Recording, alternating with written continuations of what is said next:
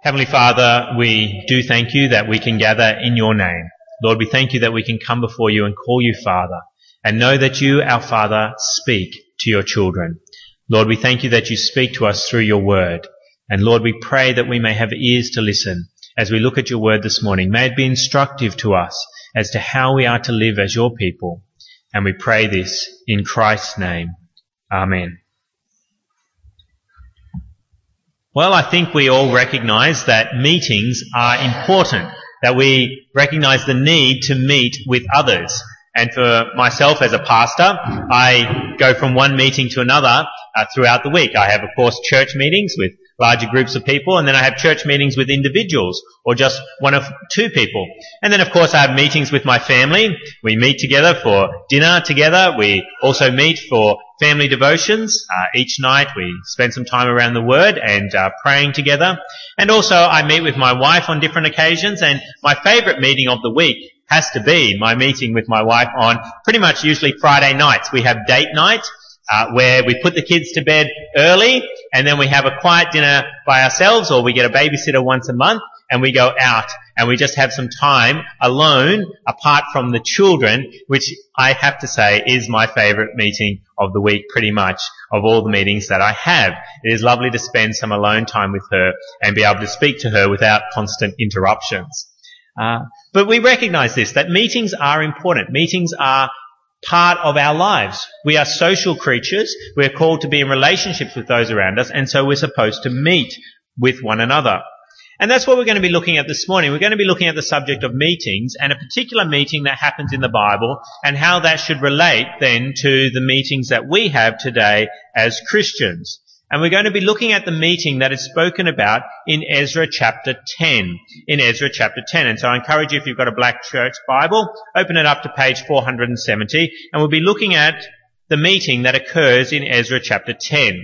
But you may be saying, how does Ezra fit in with the rest of the Bible? I'm a bit confused as to what is the context of this particular passage.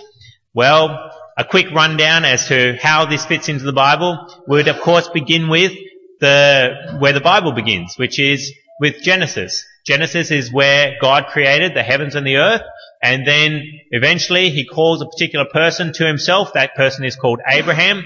Abraham is mentioned in Genesis, and he then has a, a, grand, a son and then a grandson. That grandson is called Israel, and Israel then has twelve sons who become the twelve tribes of Israel. Those twelve tribes of Israel end up in Egypt. Egypt is not very nice to them, puts them in slavery. Then God, in his mercy, redeems them out of slavery in Egypt under the leadership of a man called Moses. Moses brings them through the Red Sea up to the Promised Land after wandering in the desert for forty years, and they then end up in the land of Canaan, which is the area known as Israel today. While the Israelites are there living in Israel, they have a number of kings rule over them, including King David and King Solomon. But gradually, over the centuries, it becomes more and more apparent that these people are not people who are following God at all. And as a result, God brings in other nations to conquer the Israelites. The Israelites are decimated in a large way, and eventually a whole bunch of them are taken over into exile to a country called Babylon. They're there for a period of time, and then God allows the Israelites who are in exile to go back again to the Promised Land. And that happens under the leadership of Ezra. There is a first wave that comes back, but then Ezra also brings them back, this man called Ezra. And we have been studying Ezra as he has come back with these Israelites, and then what has happened after he has returned. And one big event that has happened once the Israelites come back to the land of Canaan is that it turns out these exiles, these Israelites, have started to marry people from other nations. And they were explicitly forbidden to do that because that would lead them to worship other gods. It was okay to marry someone from another nation if they were willing to worship the Israelite God, but it is not okay to worship, to marry someone who is following a false religion. And so Ezra, the spiritual leader, has been quite convicted about this, and we've seen how he has torn out his hair, he has torn his beard, he has ripped his clothes, he has prayed about it, he has fasted, and he has put the Israelites under oath that they should now remove this sin from their lives. And that's what we looked at last time we looked at this passage, was the fact that Ezra fasted over this matter, and that was in Ezra chapter ten verse six. Ezra chapter ten verse six we read, "Then Ezra withdrew from before the house of God and went to the room of Jehohanan, son of Eliashib, and while he was there he ate no food and drank no water because he continued to mourn over the unfaithfulness of the exiles." So the exiles have been unfaithful in marrying foreign women, and he has fasted about it. And so last time I preached, I preached on that subject that doesn't often get preached on, uh, the subject of fasting. But this morning I want to look at what happens next. What happens next? And that is that the Israelites call what we would call a members' meeting. They call a meeting. And that happens in verses seven, eight and nine, and that's the subject of this morning's sermon. The meeting that happens. And firstly, we've got to ask, how did they go about arranging this meeting? How did they go about arranging the meeting? And that's my first main point. The Israelite meeting was advertised. If you want to follow my main points, they're listed on the back of the church bulletin so that you can see where we're headed. And the first is that the Israelite meeting was advertised.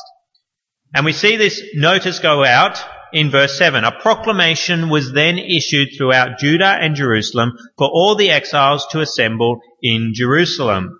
We see this notice, this invitation has gone out to, all, to throughout Judah and Jerusalem, and it gives the relevant details that you would expect whenever their meeting is called. What do we expect when a meeting is called? We want to know who is the meeting for. So many meetings in workplaces, I think, often call people into meetings who don't actually need to be there. One of the best ways to have uh, business meetings is to actually make sure that only those who need to be there are actually in the room and you're not wasting everybody else's time. And so here with this meeting, we've got to ask who needs to be at this meeting. And it says there in verse seven that it's meant to be all the exiles. Verse seven says, "A proclamation was then issued throughout Judah and Jerusalem for all the exiles to assemble in Jerusalem." All the exiles were meant to come. All the Israelites who had returned from Babylon were meant to come to this meeting. We're also meant to ask whenever there's a meeting, where is the meeting to be held? And it tells you there in verse seven. It says all the exiles were to assemble in Jerusalem.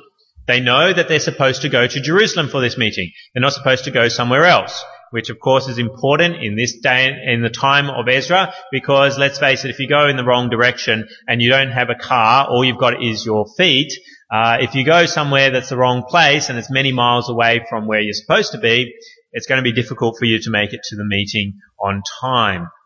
And so it's important that these Israelites know where the meeting is. And of course it's at the capital in Jerusalem. And then it's also important whenever there's a meeting called to know when is the meeting. When is the meeting? You don't want to show up on the wrong day and waste your time. You have to know when is the meeting to be. And that is told to us that it's to be within three days. And that's in verse eight. "Anyone who failed to appear within three days would forfeit all his property in accordance with the decision of the officials and elders and would himself be expelled from the assembly of the exiles." It said there that they had to show up within three days. And then in verse nine, it actually tells us the date that the meeting took place. It says, "Within three days, all the men of Judah and Benjamin had gathered in Jerusalem, and on the twentieth day of the ninth month, all the people were sitting in the square before the house of God, greatly distressed by the occasion and because of the rain." It happened on the twentieth day of the ninth month. So the date is fixed, the location is fixed, people, the relevant parties are informed that they are supposed to be there. But whenever there's a meeting called, you always ask the question, well, how important is it that I come? There's always different meetings that are being placed, uh, we're, we're invited to, and you go, oh, I can go to this one, I, I don't really want to go to that one, and I really want to go to this one. Whenever a meet, when you're, whenever you're invited to a meeting, you have to ask the question, well, how important is it that I'm there? And that brings me to my second main point this morning. The Israelite meeting was attended under threat of discipline. The Israelite meeting was attended under threat of discipline. It was made very clear to the Israelites that they must be there or there would be consequences. They would be disciplined. Church discipline was proposed for the Israelites who didn't come. What was the discipline that was proposed for them? Well, the first thing would be that they would forfeit all their property. And we see that in verse eight. Anyone who failed to appear within three days would forfeit all his property. All his property would be forfeited, uh, which is quite a threat and quite a spur to get you along to a meeting if you were to know that if you miss that meeting, you would lose everything that belongs to you. And then also, not just that you would lose all your property, it also is made clear that those who didn't go to that assembly would be expelled from the community. And we see that in verse eight as well. It says, anyone who failed to appear within three days would forfeit all his property in accordance with the decision of the officials and elders, and would himself be expelled from the assembly of the exiles. Not only do you lose everything you own, you're not allowed to be a part of that community anymore, which is quite a significant thing when we consider the the way that that community functioned. These are exiles. These are people who have come back. They're a minority group, and if you're kicked out of that group, then of course you lose that physical support that you have, plus you've just lost all your property as it's been confiscated, but you lose any hope of future physical support, and also if you're kicked out of the community, you lose spiritual support.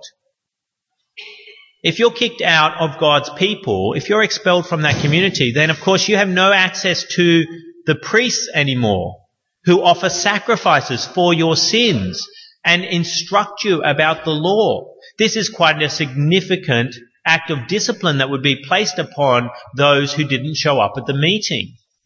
They would lose their property and also be expelled from the community, which meant they would lose more physical support and also that they would lose spiritual support as well. Now, this sounds a bit extreme, and you say, oh, did some town crier get a bit carried away in his message and say, I'm telling you all this and I want to make it worth my while that I've come to tell you all this, so just you come or you'll lose everything. No, we see that this is part of the decision of the leaders of the community. It says in verse eight, anyone who failed to appear within three days would forfeit all his property in accordance with the decision of the officials and elders. This is not some person making it up as he goes out there. It's the officials and the elders who have decided that this would take place. You may say, okay, well, could they really do it?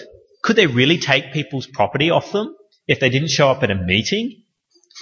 Yes, they could. Ezra had actually been given authority by the king to do whatever he saw fit to administer justice in the land and to make sure that people were keeping the practices of the of the of the land of, of their God with threats. He was able to make clear threats to them. And we see that back in Ezra chapter seven. It was a long time since I preached on Ezra chapter seven, but flip with me back to there a couple pages earlier, Ezra chapter seven, verse twenty-five, where we're reading a letter from King Artaxerxes about Ezra. King Artaxerxes writes this letter giving Ezra authority. Chapter seven, verse twenty-five of Ezra.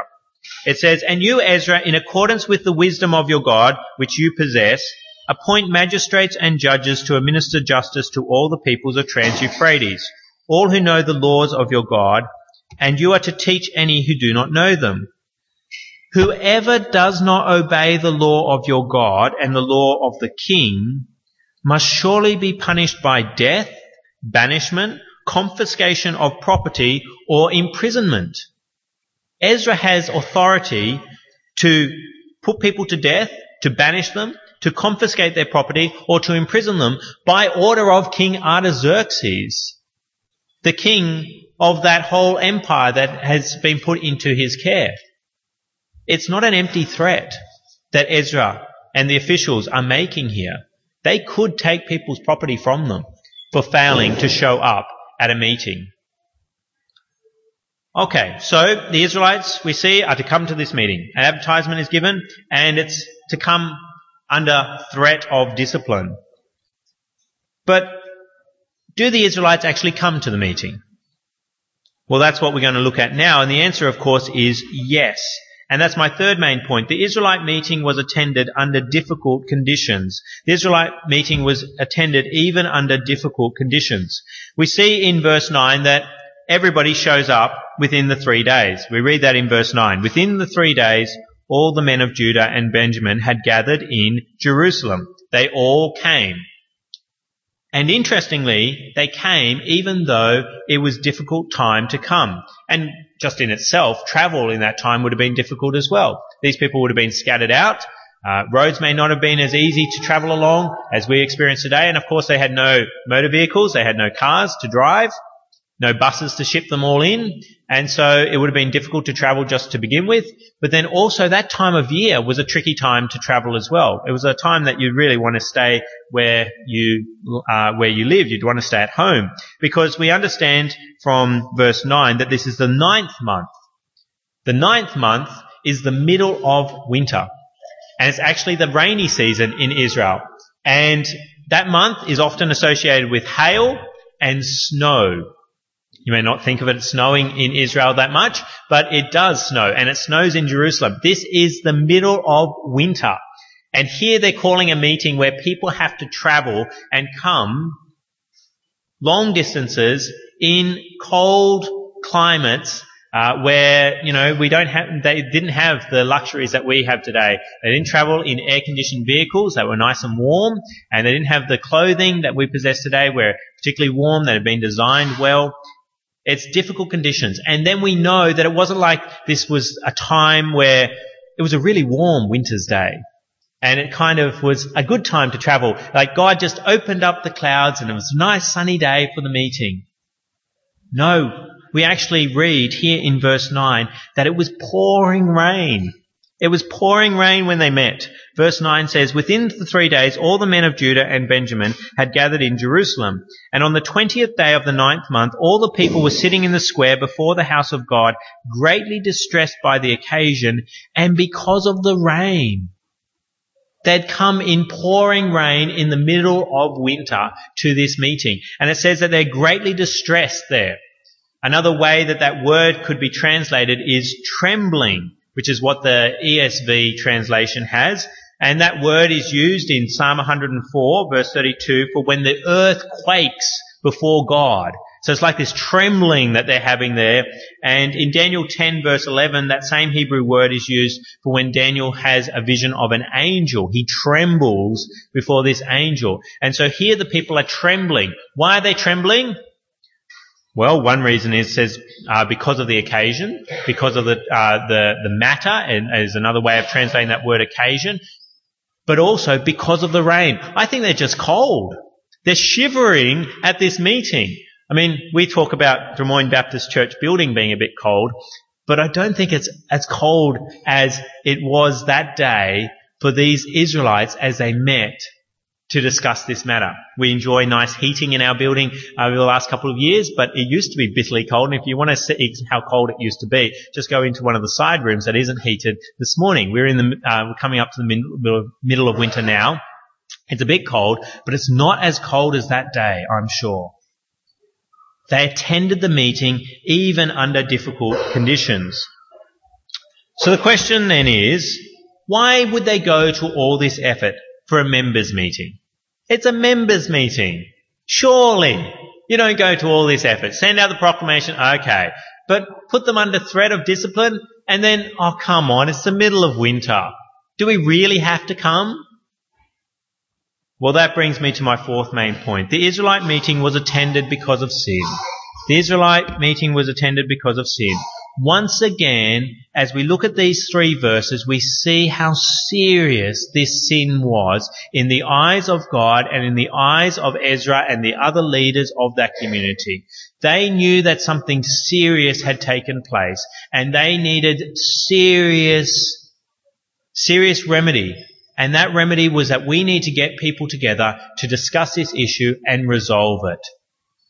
And so they saw that meeting as very important because the issue to be discussed was very important. Remember what I said about the fact that they were trembling?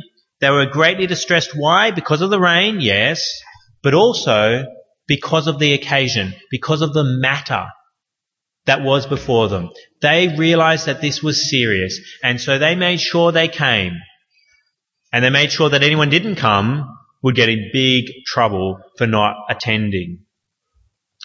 So this is the Israelites many years ago and their members meeting.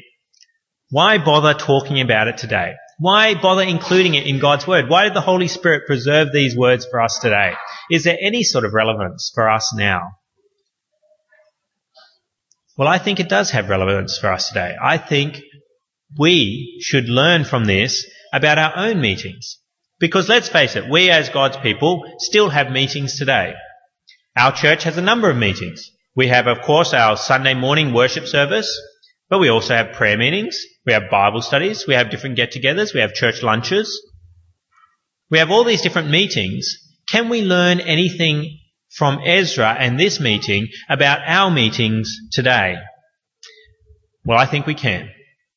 And that brings me to my fifth main point this morning. Our meetings should be advertised. Just as Ezra made sure his meeting was advertised well, our meetings should be advertised well as in this day and age too. We should follow the example of Ezra and advertise our meetings by making sure it's known in the relevant places. We make sure that people know who is invited, who is welcome at our meetings. We should make sure that people know where our meetings are and when the meetings are as well. Does Drummoyne Baptist do this? Well, yes, we do. Our meetings are advertised in the church bulletin, but that's at a meeting itself, so you'd have to come along to find out about that, which all of you are here this morning, so of course you can see there in our church bulletin our different meetings. But we also advertise on websites. We advertise on flyers that we send out to people. We have it up on church signs so that people know who is welcome, where our meetings will take place, and when they are. And when it comes to our members' meetings, They actually, we actually have a law in our constitution concerning the advertisement of our members' meetings. I don't know how often you read our constitution. I probably read it more than all of you. But it says in our constitution, notice of any church meeting, that's members' meeting, is to be given at the Sunday worship services on the two preceding Sundays. I can't call a members' meeting immediately after this service unless I've told you two Sundays in advance that the members' meeting is to be had.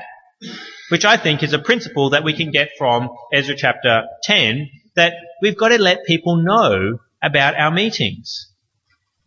And that's what we seek to do. We let people know. And one of the things that I think we're very good at at Drummoyne Baptist as well is just never changing the time and location of our meetings as well, particularly our Sunday morning services. Our Sunday service at ten a, Sunday services are at ten a.m. every week, Sunday morning, same location. And I've seen that happen for the seven years that I've been here, and I'm sure it's happened for many years before that. The only time, I'll warn you, the only time we have our morning service at nine a.m. is Good Friday and Christmas Day. Good Friday and Christmas Day. The rest of the year round, it is at ten a.m. And I think we do that so that no one comes late, no one gets... Um, gets confused about when things are on, because we know that these things are important, and so we advertise them accordingly. But what about threats? Should we make threats that people must come to the meetings?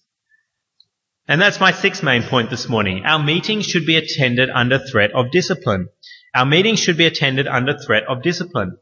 If non-members don't come to our meetings, they don't come to our Sunday worship services, they don't come to Bible studies, well, we can't really do much about that. I can warn them of the dangers of not being part of a local church and say, do you realize what you're doing? You're cutting yourself off from the body of Christ. You need to be a part of a church, and warn them in that way, but I can't actually do anything to them. But with members, we actually can do something, and that is do what happened in, in Ezra's time, where the threat was made that you would be expelled from the community. It's very interesting when you look at the Greek translation of this Hebrew passage, that, um, and we've got to remember the Old Testament was written in Hebrew, the New Testament was written in Greek, and in the Greek language, the word for church is the word that comes over into our language as church, and it's used so commonly in the New Testament. It's actually used in this passage.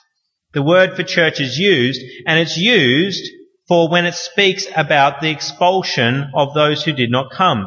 In verse eight it says, Uh, at the end of verse eight it says, and would himself be expelled from the church of the exiles. Expelled from the church of the exiles, if you read the Greek translation, the L X X. And that's what we understand as members of this church. If you do not come to church meetings, you do face church discipline. You can be removed from the community, which means you're cut off from that physical and spiritual support that you enjoy as members of this church who are committed to one another. And we actually have that in our constitution once again.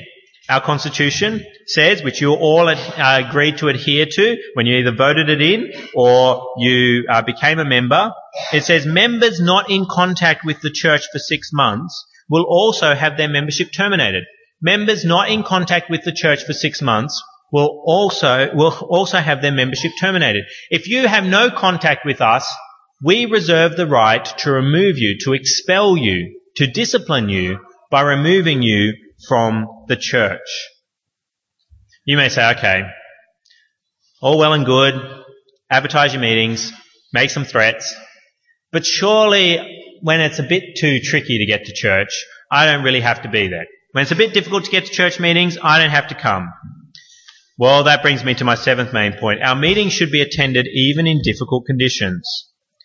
Like the Israelites under Ezra, you should also attend meetings even when it's difficult. Now, I want to be clear here. Sometimes sickness does prevent us from coming to church meetings. If you're really unwell, don't come to church. Don't spread around your germs, and don't come if it's going to make you even sicker by coming along. Even my wife was away last week because she was unwell. Minister's wife does it. You can do it too.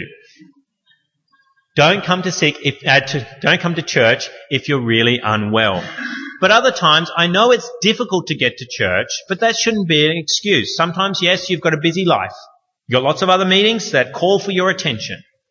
Sometimes it might be travel conditions are difficult. May even be that temperature is a problem for you. It's too hot to go to church, too cold to go to church. It may be that it's pouring rain. Look at the Israelites.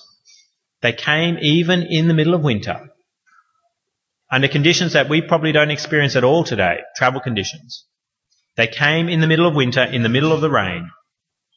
And so like the Israelites, I think we should have an expectation that people are at church even when it's a bit tricky to come to church, even when they're busy, even when temperature isn't ideal for going outside the house.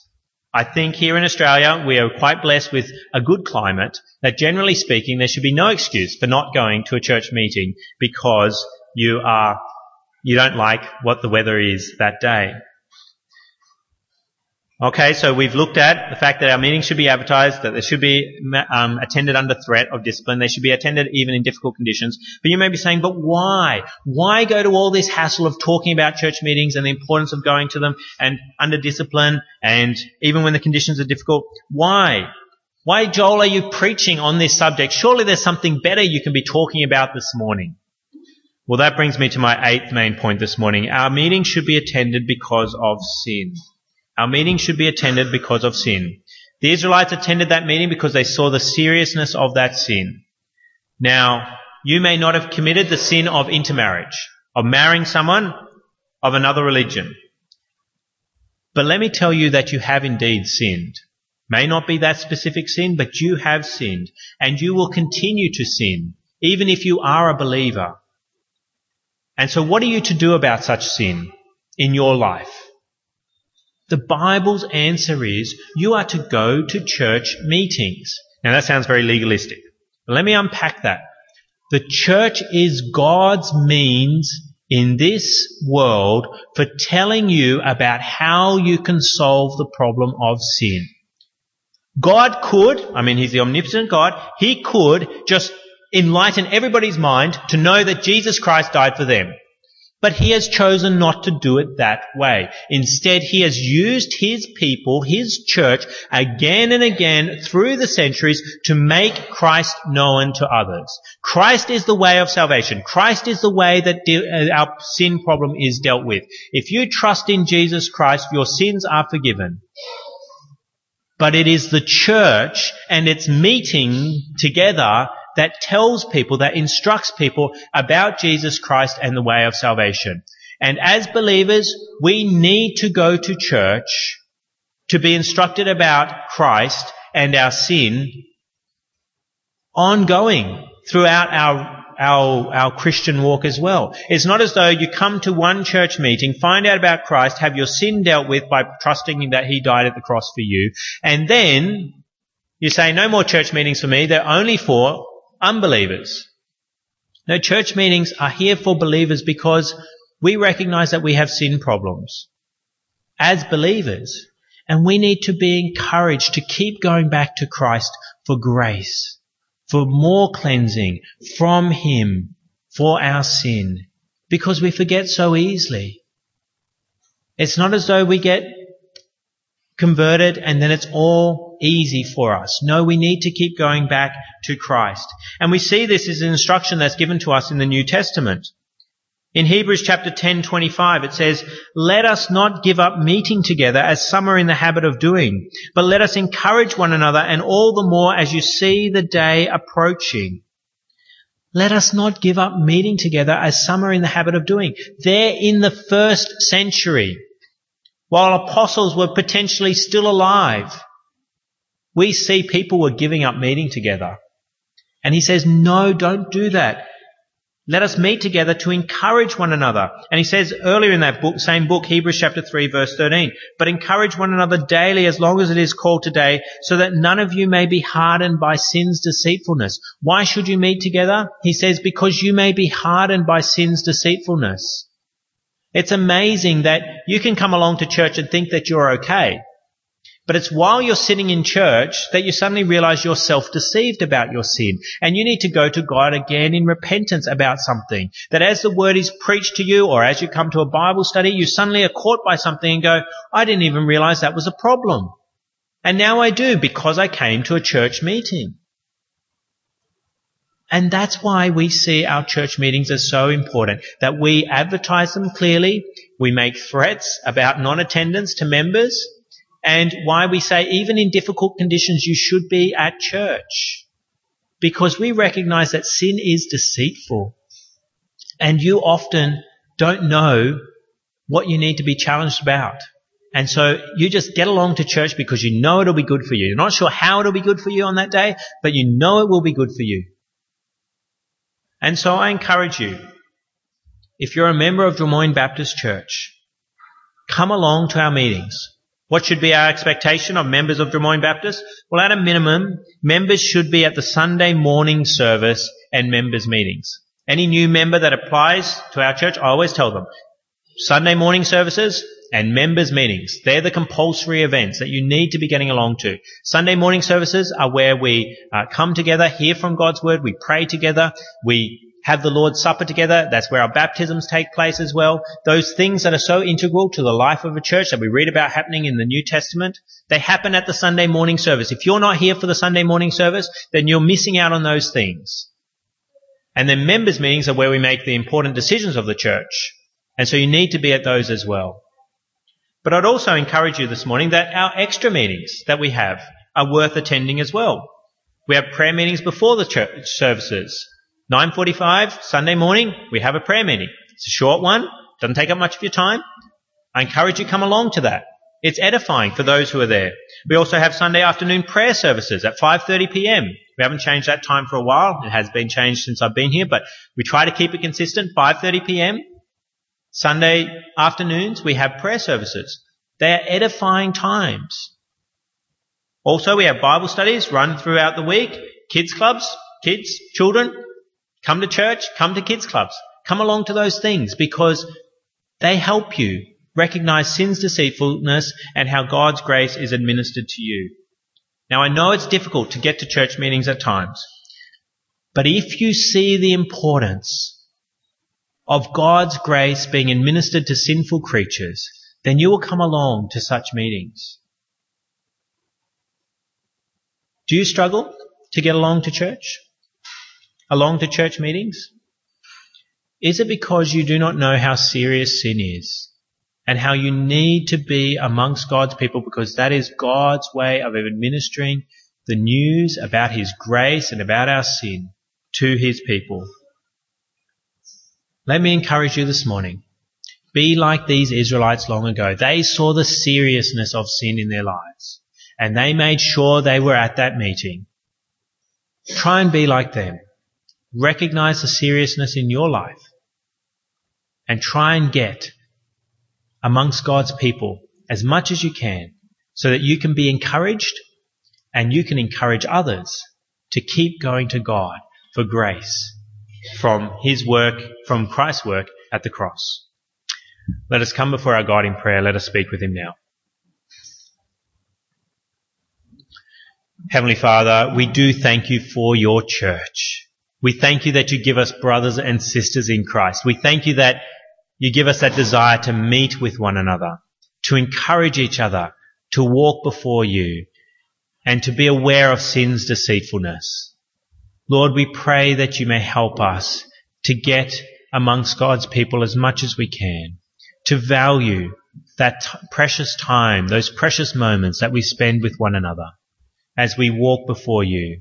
Lord, we pray that you may keep obstacles and hindrances out of our ways, out of our ways. Lord, we pray that you may help us to overcome the busyness in our lives. We pray that other meetings may not clash with those Sunday mornings where we can be amongst your people. And Lord, we pray that you may even keep the weather clear so that we are not hindered in any way in getting along to your t- the times that you have designated with your people. And so, Lord, we pray these things in Christ's name. Amen.